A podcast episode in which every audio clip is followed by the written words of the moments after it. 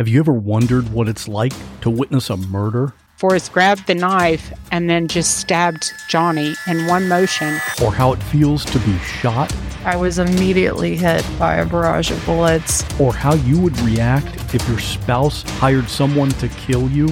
And he was to put me in a grave with a bullet wound on my head. These are the stories you'll hear on the podcast called What Was That Like? True stories told by the actual person who went through it. You'll hear from a stalking victim. Came back upstairs, and when I came back and turned the corner into my room, I saw him standing there. You'll hear from a man who was kidnapped and tortured. I would do anything, say anything, to simply get away. And you'll hear actual 911 calls. Take a deep Oh my God! Take a deep breath. Oh my God! Take a deep Oh my God! Real people in unreal situations. Search for What Was That Like on any podcast app or at whatwasthatlike.com.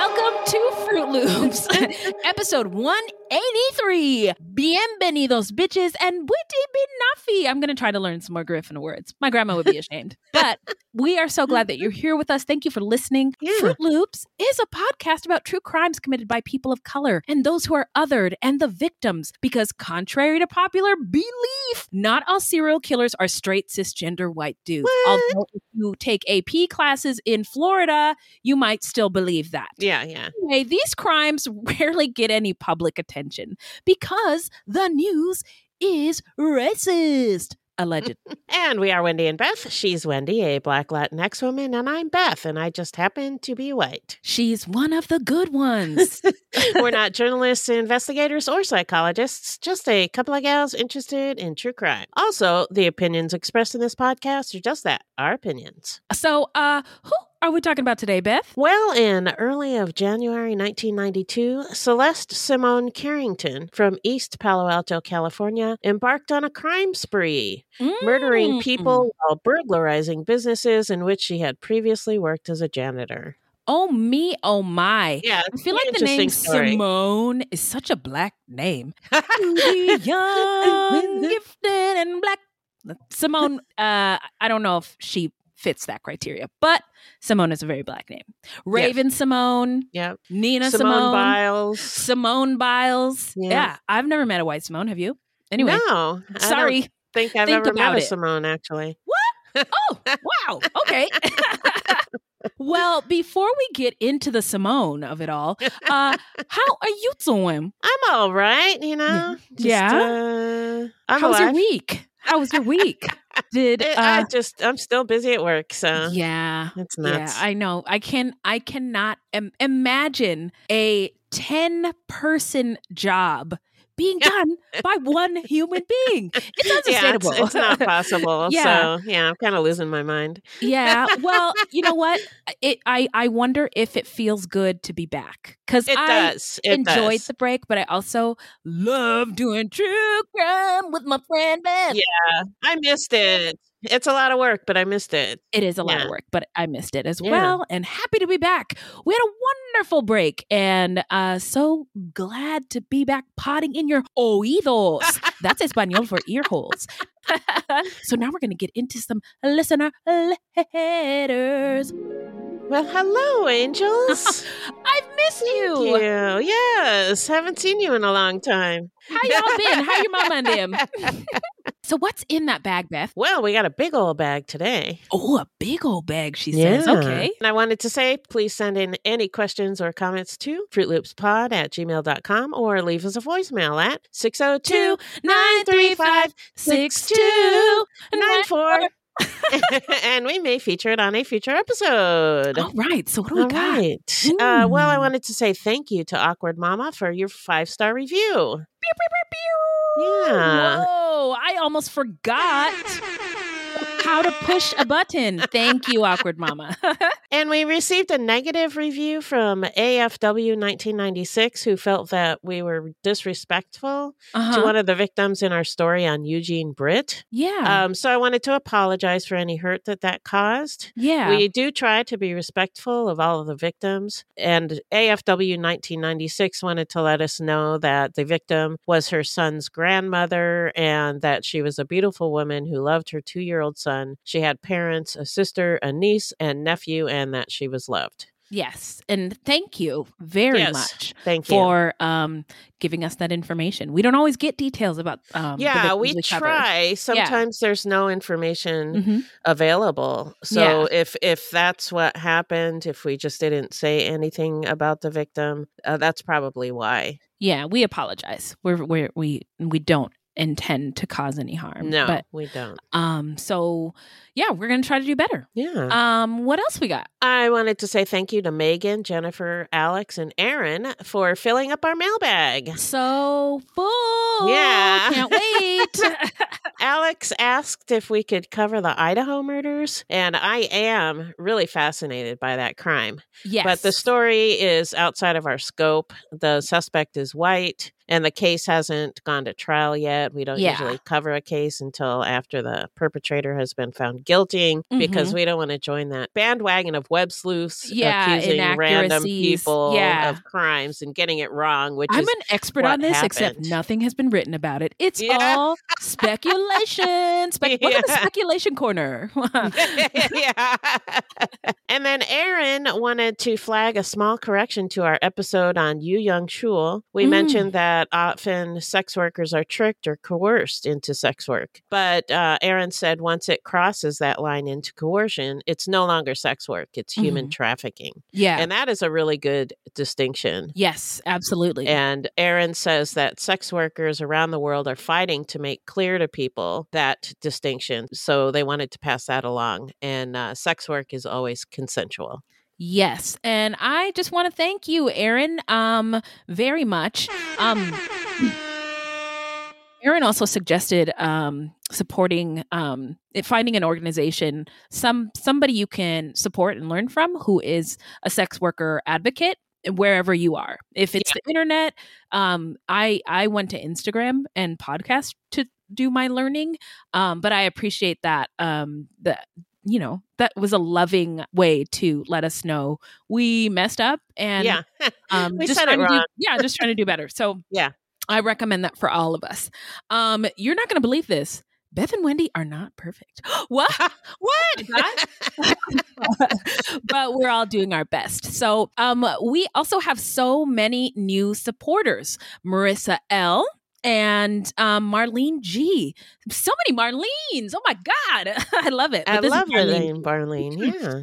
um, so I'm doing this in a Negro spiritual style. Okay. Okay. Marissa is a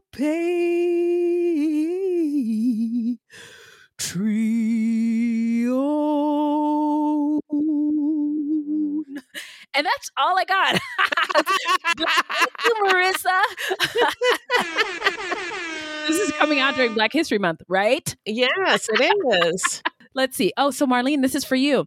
I guess you'd say what can make me feel this way. Marlene, Marlene, Marlene, talking about Marlene. Marlene. Marlene. Marissa is a Patreon.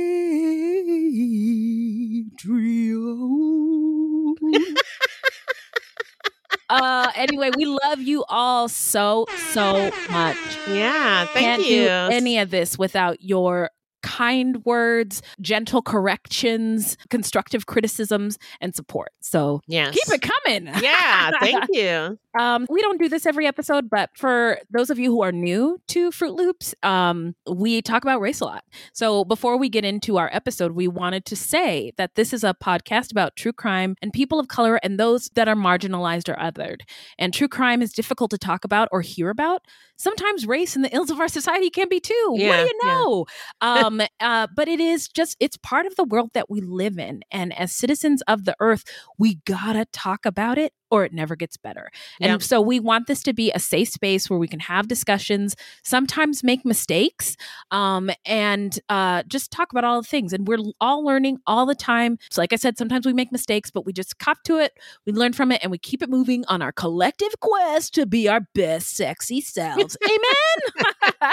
And we welcome our listeners to be a part of the conversation on Facebook or Twitter at Fruit Loops Pod or email us at fruitloopspod at gmail.com. all right, let's take a quick break, and we're going to get into the story when we come back.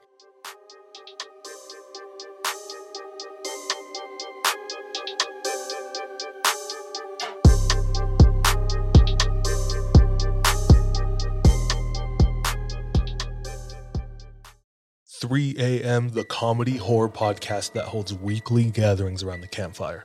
Let me tell you what you're going to get.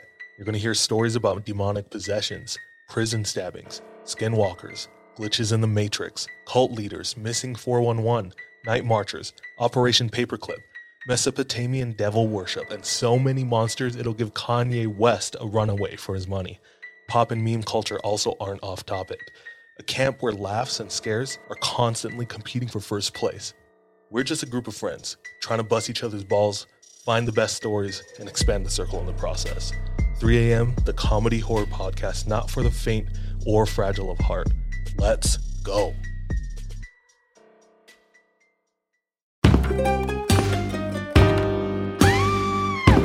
Hi, I'm Sean McCabe. And I'm Carrie McCabe. We are, well, married, obviously, but we're also obsessed with the darker side of things. True crime stories, alien abductions, poltergeists. If it leaves you scratching your head and keeping those lights on at night, we want to hear about it. That's why we host the podcast Ain't It Scary with Sean and Carrie. Every week, we bring our listeners a true story guaranteed to send chills down your spine.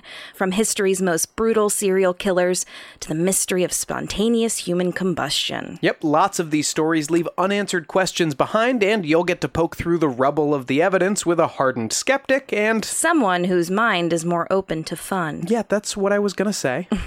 You can find Ain't It Scary with Sean and Carrie wherever you get your podcasts, and on social media at Ain't It Scary. Come play with us.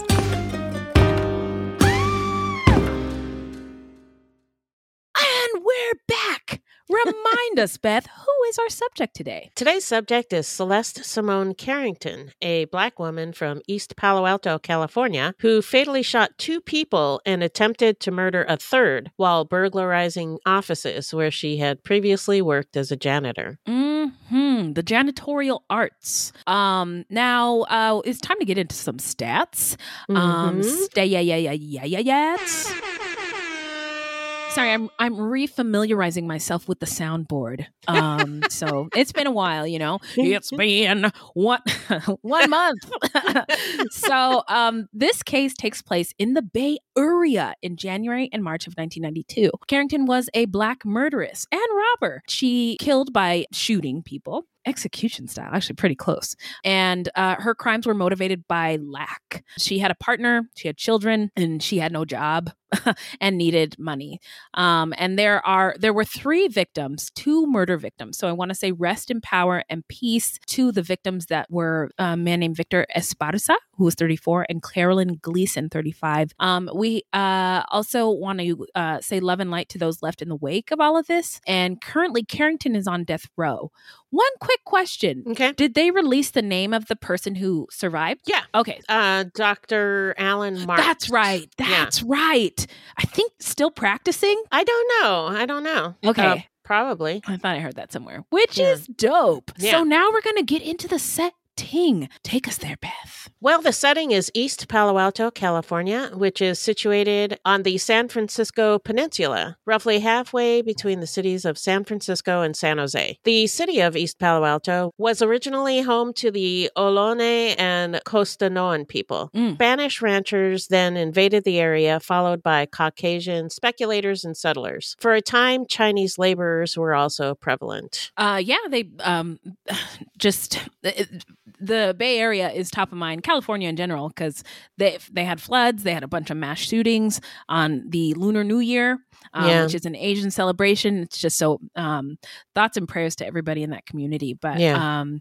yes, uh, there's a big Asian population. So during the California Gold Rush in 1849, speculator Isaiah Woods bought two thousand acres in the area and named it Ravenswood. In 1868, rancher Lester Cooley purchased the land and the area informally became Cooley's Landing. Then Charles Weeks purchased five acres on the outskirts of Palo Alto in 1916 and around 1920 created the town of Runnymede. Runnymede and Ravenswood merged in 1925 and became East Palo Alto. While often incorrectly assumed to be part of the city of Palo Alto, East Palo Alto has always been a separate entity since its founding. In the 1940s, East Palo Alto was a farming community with many Japanese flower growers and farmers. But once World War II began, the Japanese population was forced into internment camps, and they did not return after the war. um it's just there's so much horrible uh Yeah. history um and things that were broken and done wrong um i will say though that i believe that japanese survivors of the internment camps who lost everything by the way Yeah. did get reparations Oh, in some form or another that's good. yeah. So in the 1950s, the farms were built over with cheap housing and many black families moved in. Because unlike surrounding communities, East Palo Alto, which at the time was unincorporated, had few restrictive covenants. Got him. Let's get in here real quick before they make rules quick, saying we quick. can't. Yeah. so by the 1960s, jobs and the possibility for higher education brought a second wave of black folks. By the mid 1960s, East Palo Alto had gone from being almost all white to being majority black. In 1968, some of the younger East Palo Alto community members ran a campaign to rename the city Nairobi, Ooh, I love it. reflecting its black ethnic makeup. But the initiative failed. God damn it. Yeah, for some reason the older people didn't didn't like it. Oh, Yeah. That sucks. Yeah. um, so despite being called East Palo Alto, the city is directly north of Palo Alto. What the heck? um, it is also in San Mateo County, while Palo Alto is in Santa Clara County. Hey, that's where I was born. The two cities are separated by the San Francisquito Creek and the Bayshore Freeway, aka Route 101, the main artery between San Francisco and what would become the rest of Silicon Valley. But guess how they did it? so you were born in Santa Clara County? Uh-huh. Me too. Bitch, are you serious? I was born in Palo Alto. Did we just become best friends again? oh my god! Whoa! so weird. So does your birth certificate say Santa Clara County on it? Because mine does. It should, yeah, because I was born in Palo Alto. Oh my god! I love this serendipitous moment. Wow, That's Wow. crazy. that is pretty crazy. I mean, I knew you lived in the Bay Area and you lived in San Jose and I lived in San Jose, but I didn't know you were born there. well, look at us learning at things about each other. I, if it, I didn't know this was possible, but I love you more. Oh my god! Even more. Even more. My heart is bursting. When the federal government widened Route 101, that deepened both the physical and cultural divide between the two areas, and it eliminated 45 of the community's leading businesses. When Menlo Park in Palo Alto annexed 25% of the community, it was deprived of both population and property tax revenues. Residents were also heavily taxed for county services such as sanitation, water, and recreation. so you displace us and then punish us for it? Take all your money, Yeah. Yeah. any way to make any money and uh, say bye. Yeah, and but wh- who's making the money and who's paying the price? Yeah. Hmm? Yeah. Uh, we'll find out. You're not going to believe this, but Zuckerberg has something to do with it. So, to counter this, the people of East Palo Alto attempted to incorporate five times between 1931 and 1981. They were finally successful in 1983, and East Palo Alto became one of California's youngest cities when it was incorporated in July of that year. But following incorporation, East Palo Alto struggled to stay afloat as the city grappled with revenue issues, which is common for mostly black and brown cities. Yeah. It was the location of the county dump, a hazardous materials recycler, Wow. a pesticide plant, a smattering of shops, and not much else except a McDonald's. McDonald's. Yes, guess what the largest revenue generator was? Was it McDonald's? It was McDonald's. You know what's crazy is the, uh, this is a culture corner that's not in the script, but there is a special place in Black people's, Black American people's hearts for McDonald's. There was, I remember a campaign when I was a kid. Like McDonald's was a great place to work. You could get a good job and become a manager in just a few years. And the in the commercials, they had this guy Calvin. Calvin was like getting into trouble, but then Calvin went, got a job Got at a job. McDonald's, and boy, oh boy, his life His turned life- around. wow. Way His to go, Calvin. fabulous. Way to go, Calvin. Uh, um, and in places that also have less revenue um, and food deserts, or can deserts are natural. Uh, this is food apartheid. um, the, but don't have access to like good grocery stores with fresh, Fresh, fruits and yeah. Vegetables. McDonald's is the game, you know? Yeah. So it makes a lot of sense. Well, it tastes good too. It also tastes very good. Um, but when people are like, Unfortunately, yeah, unfortunately, it is. My dad used to say we would go. my- We would go to McDonald's and he'd be like, "You got five dollars. Get whatever you want for five dollars." And a Big Mac is like three. So what am I? What am I gonna do? Um. Anyway, shout out to Calvin. I So- get like a a dollar hamburger, a dollar fry, and like a ice cream. It's pretty cheap. Oh, I I would kill for a Big Mac. Like I I would actually physically hurt somebody if they were preventing me from getting a Big Mac. Two all beef patty, special sauce, lettuce, cheese, pickles, onion, on the sesame, sesame sesame, seed seed bun. Yeah. Something like that. So, shortages in funding coupled with a historically poor community translated to high rates of violent crime and gang violence. Again, there's that lack. And the prosperity that benefited the Silicon Valley during the dot com boom of the late 1990s largely bypassed East Palo Alto. East Palo Alto was bringing in about one fifth of the sales tax revenue per capita that Palo Alto and Menlo Park were. And this is another culture corner. Oh my God.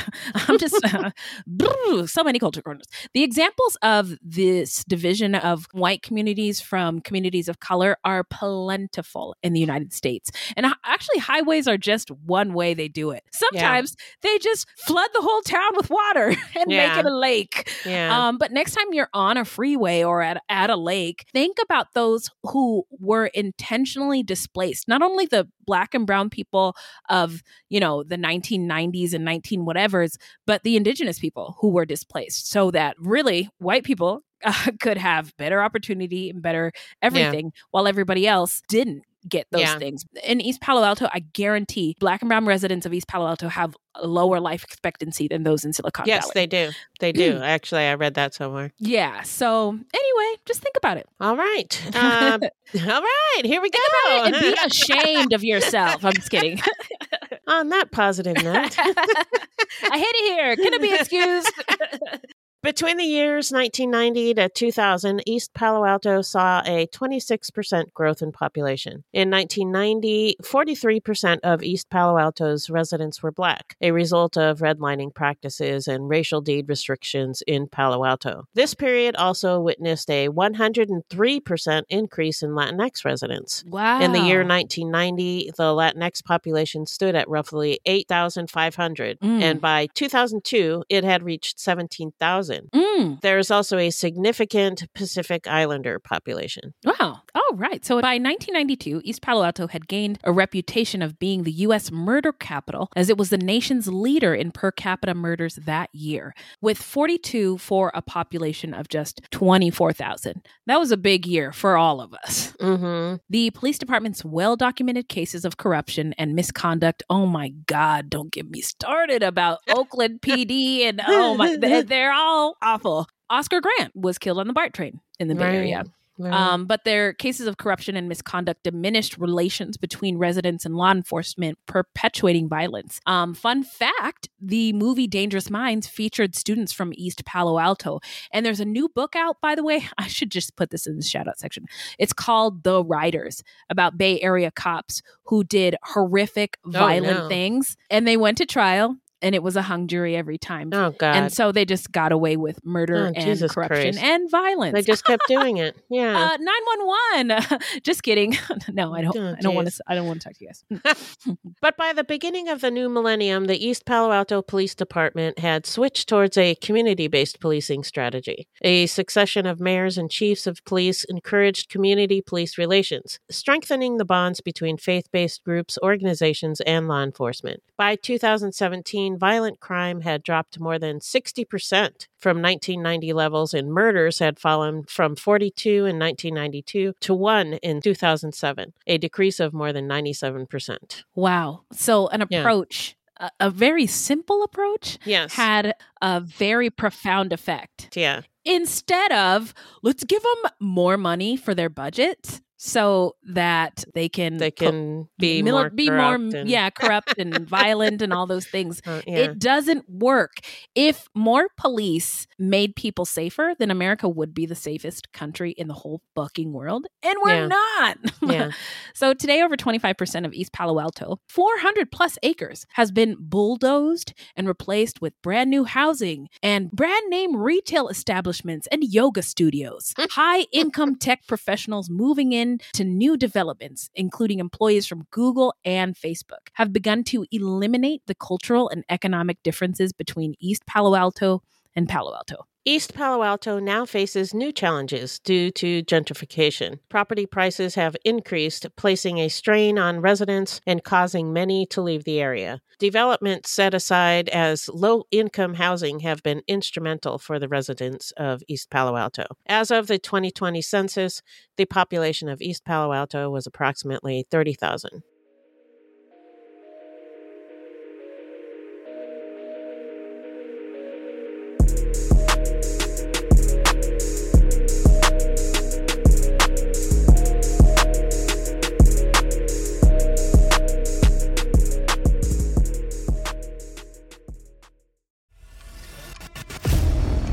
Twenty-four hours ago, I found out the person that I'd been dating and seeing for the last six months is a con man. That is my sister Emma. Andrew Tonks's lies had been so convincing, she'd invested $300,000 with him. However, the tables were about to turn on Andrew. What he didn't know was that Emma had discovered his real identity. But to get any chance of justice, Emma had to act like it was business as usual. Coming up in this series, and that's when murder, all this stuff goes through my mind. I'm really, really scared. I'm assuming Sarah has watched too much Netflix and figures I've been defrauding you. Couldn't be further from the truth. That's what this was a real life story that seems so unbelievable, but it was actually true. a true story that all starts with one simple swipe to the right. I'm Sarah Ferris. And I'm Emma Ferris, and this is my story Conning the Con.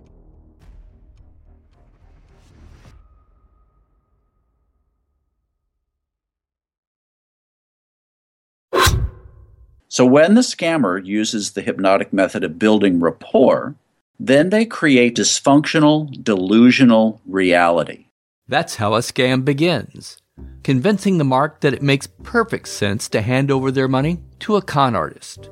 The Scams and Cons podcast tells you how scams are run. You'll hear how people are convinced to buy fake art, buy machines that print money, or steal your house. I get a phone call from my wife, and she let me know that they had decided to move all our stuff out. I could no longer do anything about it except go through an eviction. And you'll hear it from the experts people who run the cons. So we go to your bank, you go in and get 6,000 cash, give us each 3,000, we give you this. Uh-huh. You go home and what you find out is cut up newspaper. It's fun to know how the trick is done, and that's what Scams and Cons is all about. Listen at scamsandcons.com or wherever fine podcasts are found. So now we are going to get into the early life of Celeste Simone Carrington. Uh, so I'll start. Celeste Carrington was born into poverty in Philadelphia to parents who barely provided for her. According to a next door neighbor from Philly, as a girl, Celeste was frequently left in charge of her younger brothers and sisters, and on occasion, she and her siblings were locked out of the house. At times, the children had nothing to eat, and Celeste would dig through garbage cans behind restaurants or beg neighbors for food. A cousin who lived with the family for two years recalled that Celeste's mother was seldom home, and when she was home, she beat Celeste and her siblings.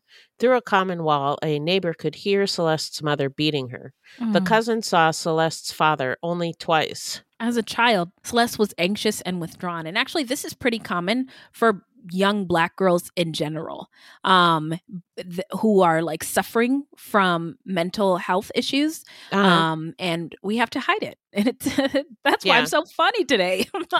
so, anyway, as it's a, it's a defense mechanism. I just became funny instead of a killer. Uh, anyway, so um, Celeste later reported to a psychiatrist that beginning at the age of seven, she was regularly sexually abused by her father. When she was 14, she became pregnant by her father and had an abortion. As a young adult, she moved to California where she went to community college. There, she excelled at track and field and competed internationally in shot put. That's amazing. It is, especially with that horrible childhood. I know. she I- was able to do that. Yeah, I wish the next part of the story was, Was and then she went yeah. on to coach and write a book and become a motivational speaker. Yeah, but no. Um, but no. So she had no criminal record and had been working as a janitor, but became unemployed in December of 1991 when she was fired from her job for stealing checks.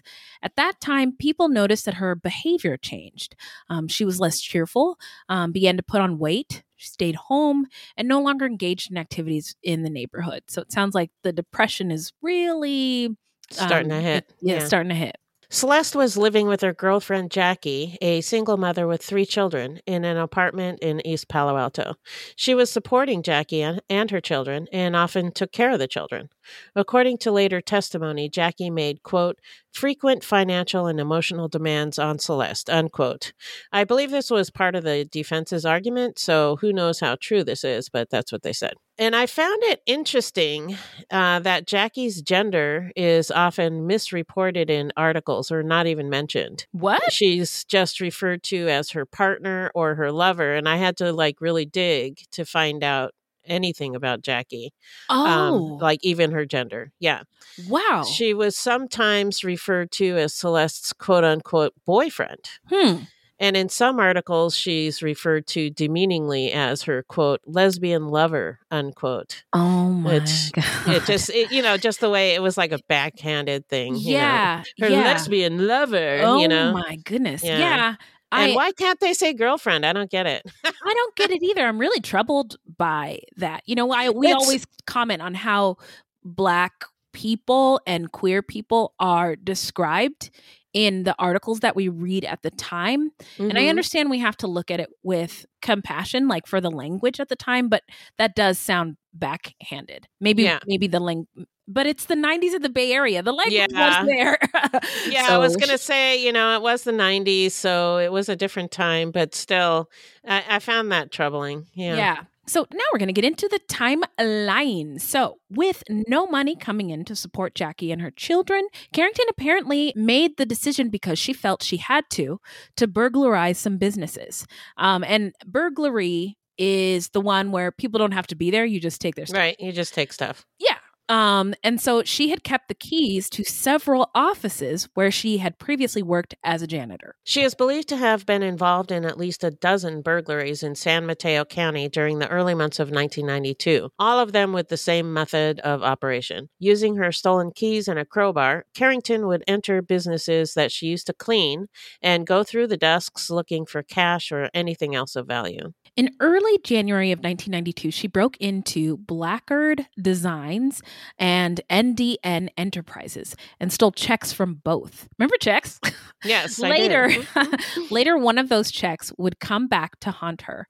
About a week later, on the night of January 17th, 1992, she went to a Dodge dealership in Redwood City where she'd previously worked. She was aware that the back entrance to the building was often left unlocked. She went to the Dodge dealership with gloves and a crowbar, which she used to force open several interior doors. Among other items, she stole a 357 Magnum revolver and five bullets from an employee's desk. Why did the person at this job I don't know. have a gun in? I was wondering desk? the same thing. uh, what? And also, I mean, if you find it, I mean, it was probably like, this is great. Now I can really step up my robbery yeah, game. yeah. Uh, so on the night of January 26th, 1992, Carrington went to a shoe factory in San Carlos. She had also previously worked there as a janitor and had kept a key. That night, she borrowed a car from her neighbor and drove to the shoe factory, armed with the 357 Magnum revolver she had stolen from the Dodge dealership. She used her key to enter the building, accidentally setting off the alarm. Victor Esparza, 34, who was cleaning the facility, found her in an office cubicle. She told him that she was also from the janitorial company, scheduled to work there that night, and must have accidentally set off the alarm. You know what? I, I just uh, it occurred to me that um, the people who clean offices and things like that at, in the evening when everybody has left are so, sort of invisible, and Yeah. so we I had never heard of this case before. We'll, we'll get into that in our takeaways, but that is why Celeste was invisible, and Yeah. so so was Victor. Right. So Esparza asked her to call the building manager to report the alarm, took out his wallet, and handed her the telephone number for the manager. Carrington pulled out the gun and ordered him to give her his wallet, which contained about $50 in cash and an ATM card. She then demanded the PIN for his ATM card, which he wrote down for her. As Carrington walked out of the cubicle, she turned around and shot Victor in the head. She later attempted to use Victor's ATM card, but the PIN he gave her didn't work. According to police, Carrington later said that she did intend to kill Esparza Hmm. and that the experience was exciting and made her feel powerful. it's a really sick thing, but we just heard about this woman's childhood, right? Mhm. And so, not an excuse, but No, definitely it makes an sense. explanation. Yeah.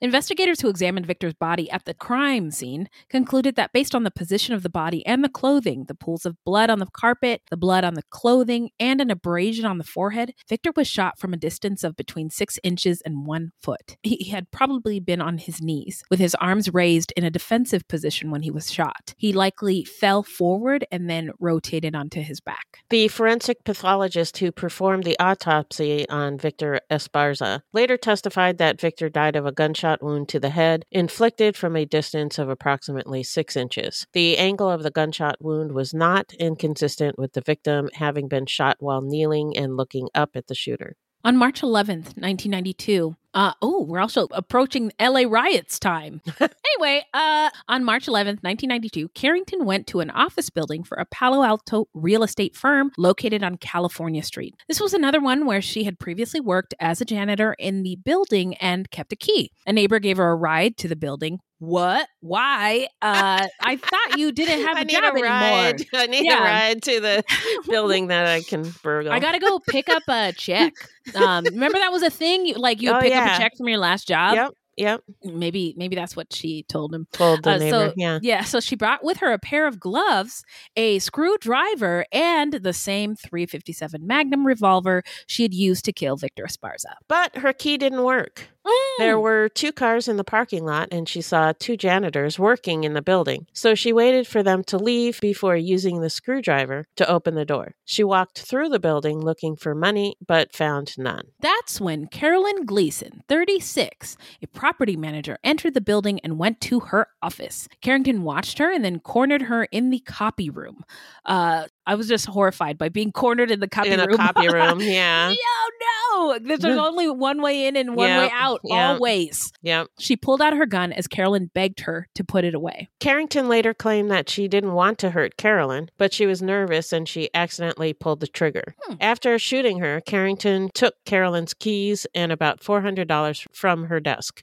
She then went outside to the parking lot and got into Carolyn's car, where she found her purse, which contained her ATM card and the PIN. That is odd to Yeah. have the maybe that was a thing people did in the 90s was have Yeah, their pin close have a to them with the, instead yeah. of in their mind. Yeah. Um that and also wow, $400 from her desk. Yeah.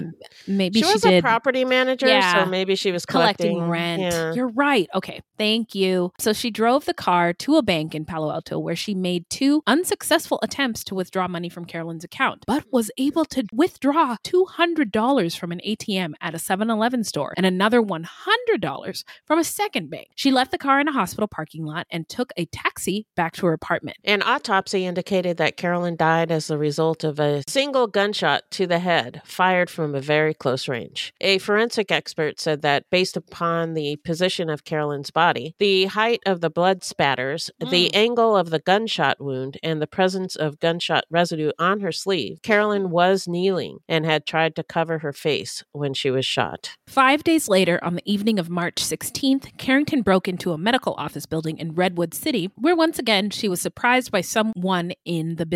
This time it was Dr. Alan Marks, a pediatrician who was working late. As before, she had brought with her a key she had retained from her prior employment at the building as a janitor, a pair of gloves, and the same 357 Magnum revolver she had used to kill Victor and Carolyn. The doors to the building were still unlocked when she arrived at 5:30 p.m. According to Carrington, after discovering that she was unable to open any of the internal offices with her key, she hid in a closet for a few hours waiting for uh, yeah, wow. That's patience. That is, yeah. I mean, yeah, I I wouldn't have did that. No. But uh, waiting for everyone to leave for the day. After the building cleared out, Carrington emerged from the closet and spent some time in the building looking for valuables. Dr. Alan Marks was leaving his office after a late appointment when Carrington saw him and decided to rob him. According to Carrington, when Dr. Marks saw her, he quote unquote went crazy and the two struggled over the gun. You know what's also chilling about? She just saw him and decided, yeah, that he, she was going to rob him, and that's terrifying because that It is. can happen to anybody. Anybody, yeah. But just imagine if everybody had everything they needed to survive and thrive. Then they wouldn't then need to rob. yeah. I don't know if that would be um, their first thought. Right. So during the struggle, she pulled the trigger three times, resulting in one misfire and two shots. Marks managed to force her out of the office and lock the door. Yes.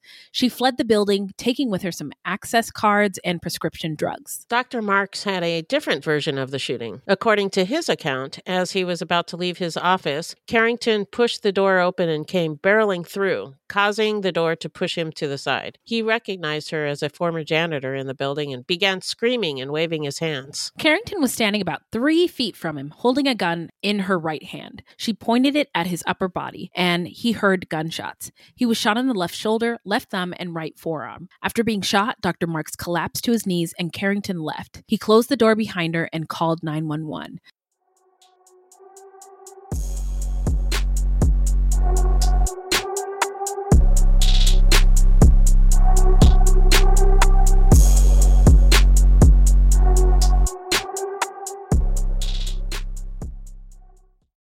Hello, this is Dr. Grande, the host of True Crime Psychology and Personality.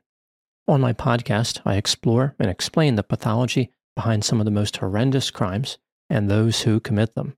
We discuss topics like narcissism, psychopathy, sociopathy, and antisocial personality disorder from a scientifically informed perspective.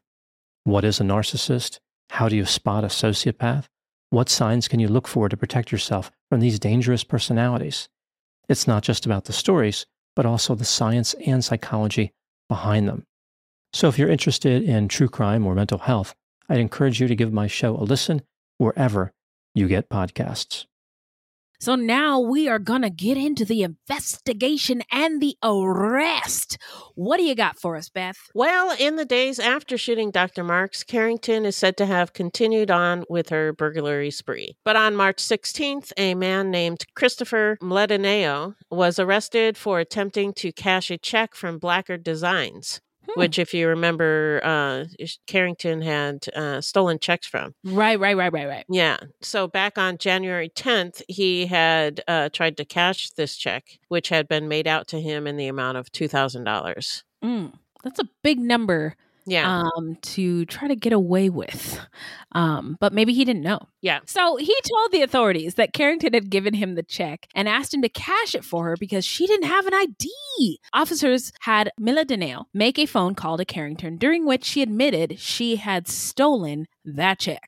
On March 19th, an officer spoke with a former employer of Carrington's who reported that as part of her employment, Carrington had a master key to the Blackard Designs building, and it was possible she had duplicated the key. The two checks stolen from NDN Enterprises were still outstanding. She said, it's a possibility. Yeah. it's possible. I might It's have did that. Yeah. On uh, March 20th, 1992. Like you'll get in less trouble if you maybe did it than if you were just oh, like, it yeah, I was her employer who said that she might have done it. Oh, okay. Yeah, but but your story's funnier. Okay, thank you. so on March 20th, 1992, an interagency meeting. Whoa! No messy hoedness. So an interagency meeting was held with law enforcement personnel from several jurisdictions. Wow! Unprecedented. I can't believe it, including Los Altos, Redwood City, and San Carlos to coordinate the investigations of several crimes the authorities believed Carrington had committed. I just threw my wig on the ground. We You're never shocked. see this. Whoa. oh my God. Wow. Later that same day, Palo Alto officers accompanied the Los Altos officers when the latter officers. that is a lot of officers. Too many. I don't like it.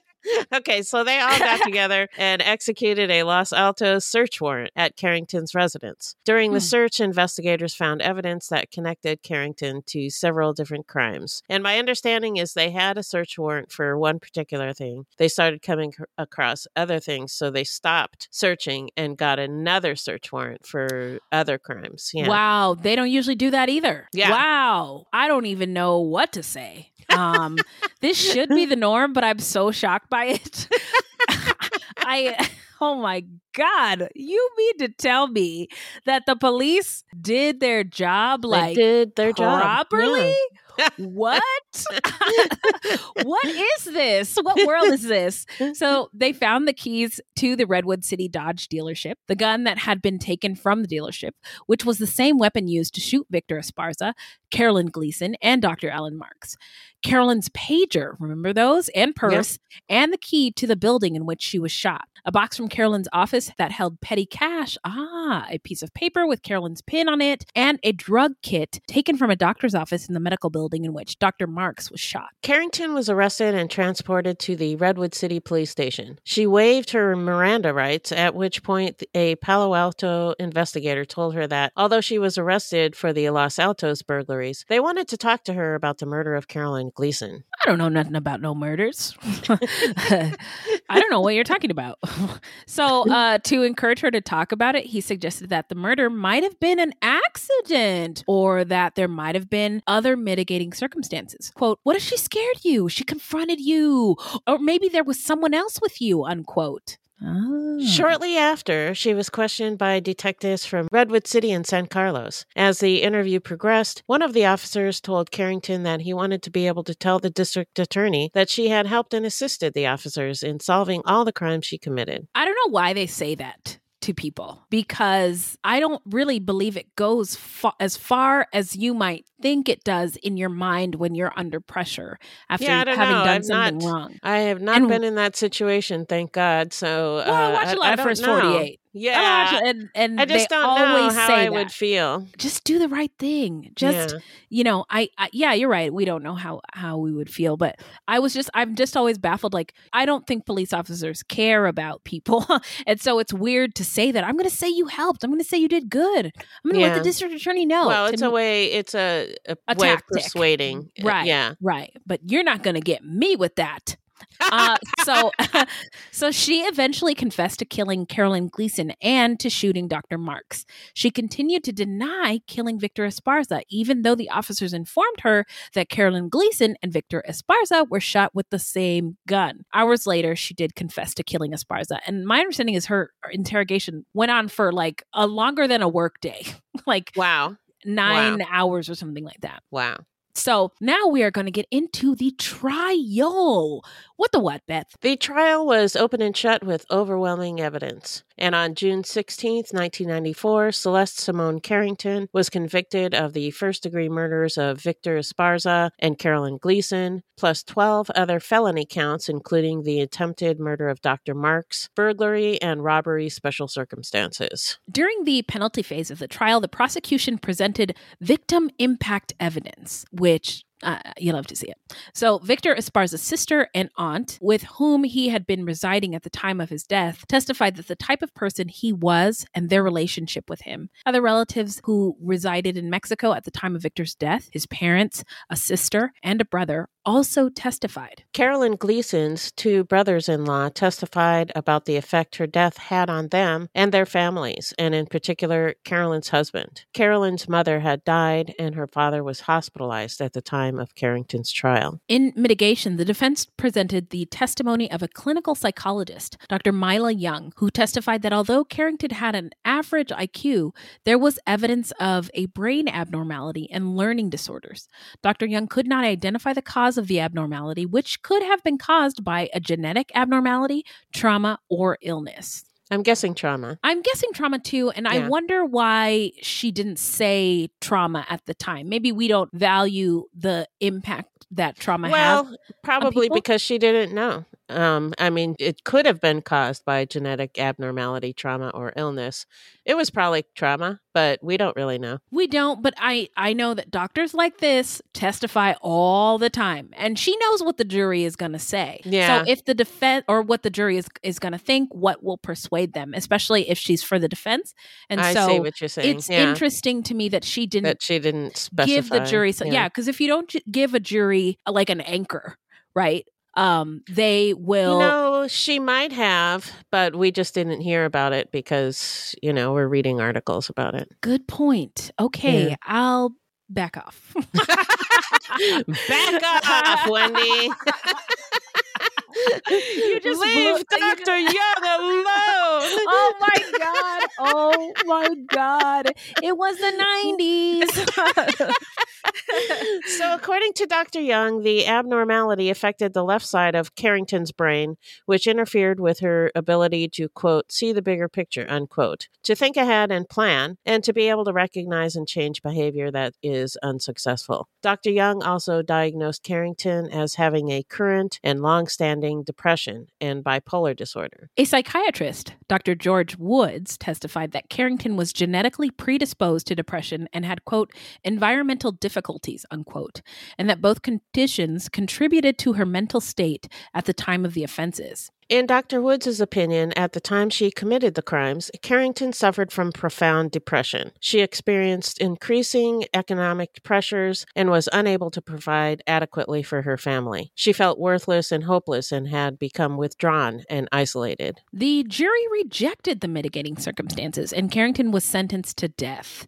Um, I just, I don't know what to say about that. So Yeah. in 2009, on appeal to the California Supreme Court, Carrington's lawyers argued that police had illegally searched her apartment and had extracted her confession with false promises of leniency. Oh my yeah. God. Yeah, that's why I, I left that stuff in about the interrogation because that was part of They her worked her argument. hard. Yeah. Yeah. Yeah. Um, and uh, so now she's convicted, she's sentenced. Where are they now, Beth? Tell us. Well, her appeal was rejected, as Mm. as usual in these cases. Yeah. The court affirmed her convictions and upheld her death sentence. At the time, Celeste Carrington, at 47, was one of only 15 women among 683 condemned prisoners in California.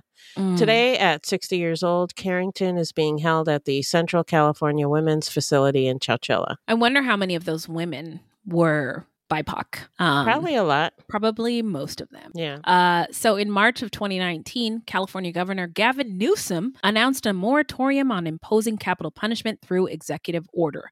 That means that while the death penalty is still technically on the books, no one is being put to death by the state of California. So now we're going to get into our takeaways and what we think made Celeste Simone Carrington snap. What do you got for us, Beth? Well, uh, Carrington's childhood was horrific. It was Mhm. it was bad. yeah. Yeah. So of course it played into her later decisions. It's just obvious. Yeah. Yeah. Yeah. Add, add on to that financial stressors, depression, a brain abnormality, and learning disorders, and you have a recipe for disaster. Yeah. Yeah. And I believe that the murders did make her feel powerful, like we talked about, you know. Mhm. I don't know why she committed the first one, what this, the decision making was behind killing Victor Esparza. But once she did it, I think it was easy and maybe even thrilling for her to commit the subsequent murder of Carolyn Gleason and the attempted murder of Dr. Marks. Yeah. She was depressed and feeling pressure to take care of her family financially. I, I mean, we all do. Yeah. You know? Yeah. Which is most of us don't don't, don't go to these extremes. Exactly. But I, I can't. I, I, you know, I'm not in her shoes. I can't even imagine. Mhm. Uh, just thinking about her childhood. Yeah, Um, like you can't. I, I, I mean, I what she did was awful. Right. Um, and did I do? Will I be shouting it out today? My new favorite podcast. Mm-hmm. Um, I think I will um switch what I have on there, but Okay. um, it's about there is this uh reform school that was just for black kids in Alabama, and most of the kids who were sent to that school in the 20s, 30s, 40s, 50s, 60s, 70s are um in prison for Oh my murder. God. oh my god. yeah, it because they were fucked up as children. Yeah. and um so Wow, that is definitely uh, telling you what not to do. Jesus. Exactly, exactly. So I had a lot of thoughts. Um, it was it, it kind of blew me away. Like I had to do a double take on the facts when she was raped by her father and had an Mhm. abortion. By the way, you know who else was raped by a family member and um had a, a baby who was ended up being stillborn? Oprah Winfrey. Oh yeah, that's yeah. right.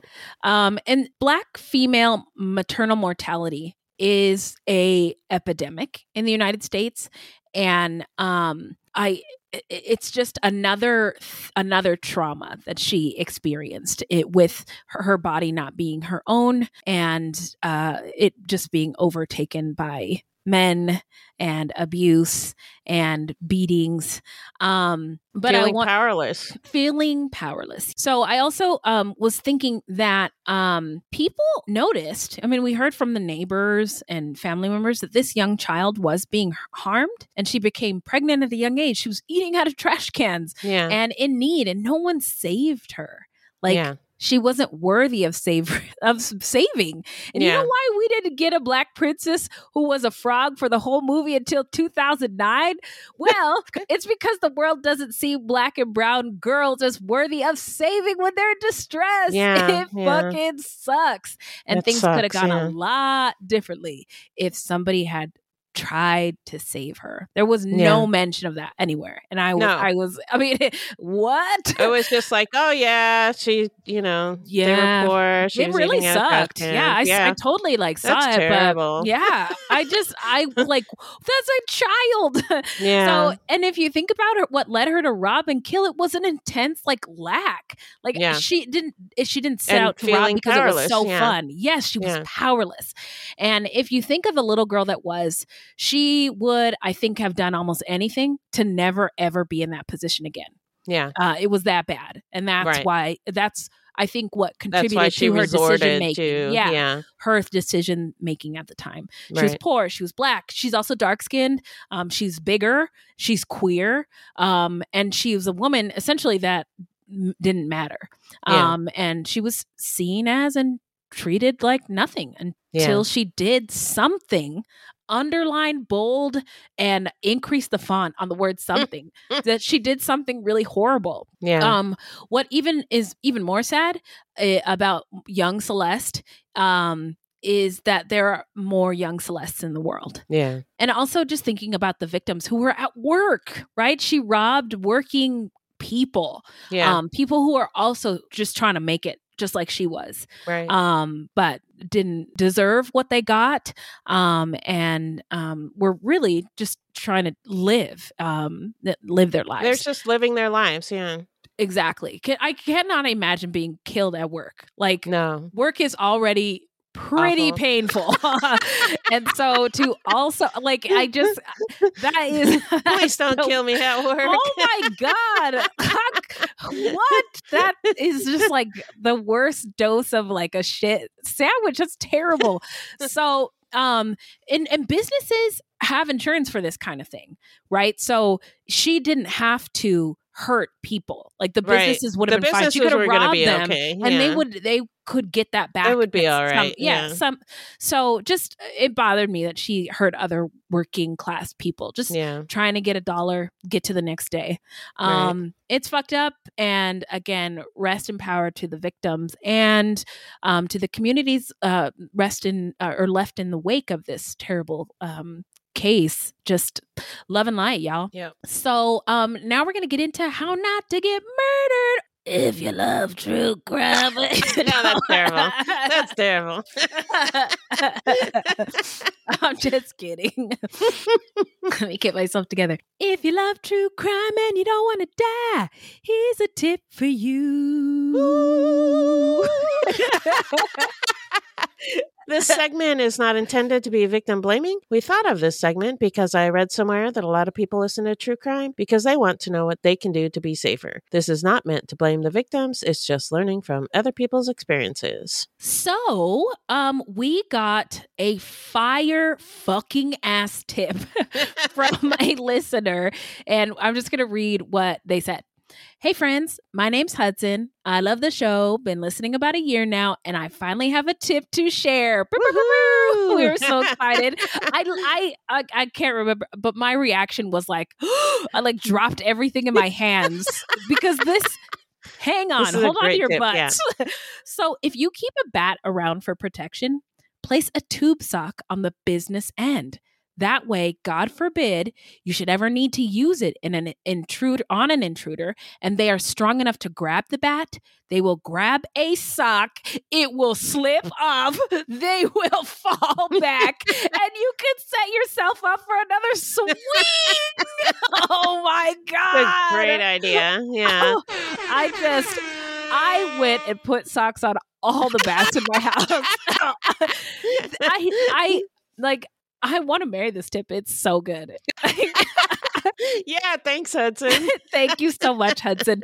If you if you want to send us a tip, please do. We all gotta look out for each other, right? So if you can think of anything um, Let us know. that would help keep us all in the fruity nation safe, let us know. Yeah. So now it's shout out time where we shout out any content by BIPOC people, any other people, or any true crime goodies.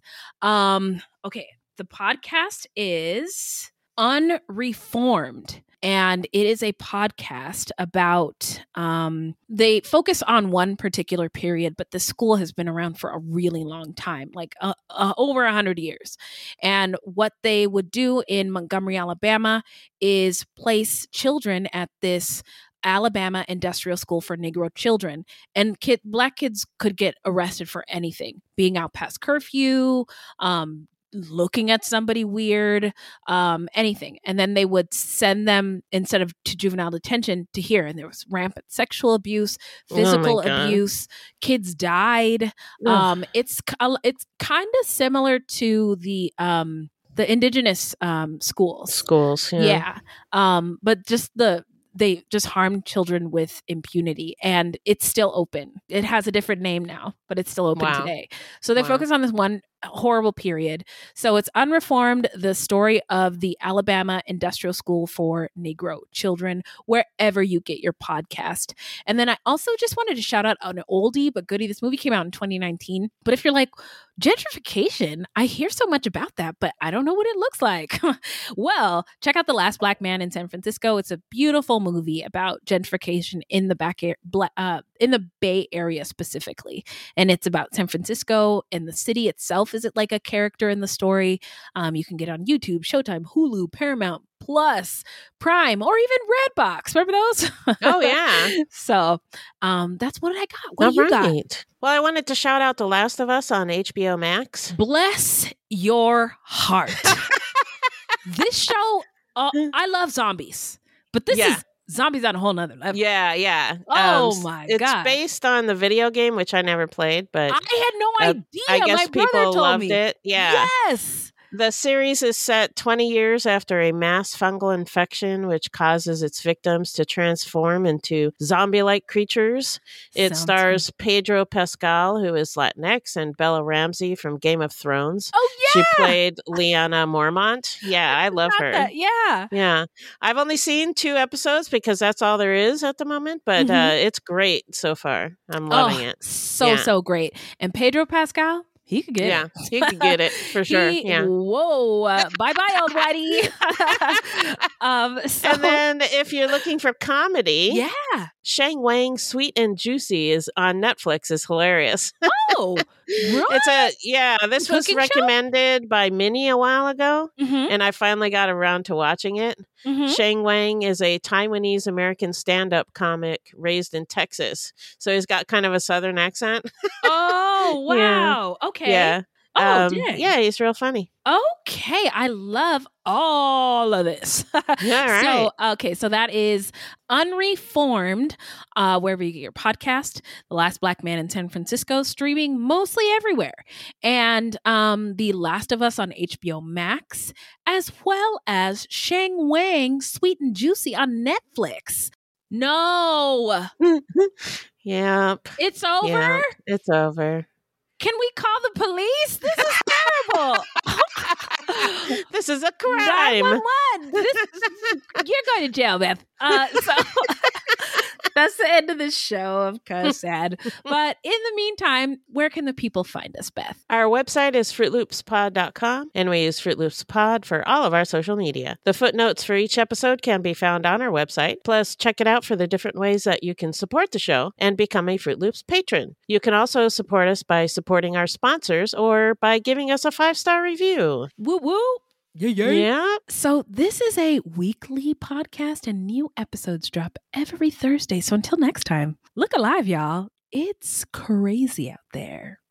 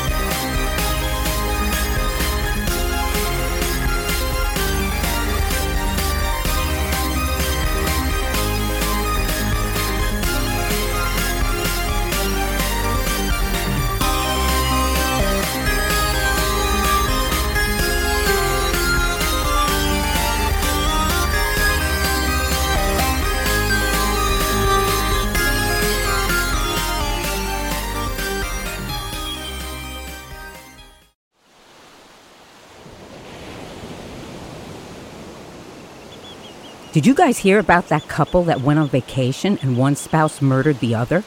In fact, the entire vacation was planned just so that they could make the murder look like an accident. Ah, so like a slaycation. Oh boy, sounds like a fun new true crime podcast to me. On every episode of Slaycation, we'll examine true cases of people who were killed while on vacation. Was it murder? Or just a horrible accident? That's up to you and the law to decide. But either way, if you leave for your vacation in the plane and come home under the plane, you've definitely gone on a slaycation. Join us every week for a fascinating new episode. 911, what's your emergency? But make sure to pack your body bags because getting away can be murder. This is Slaycation.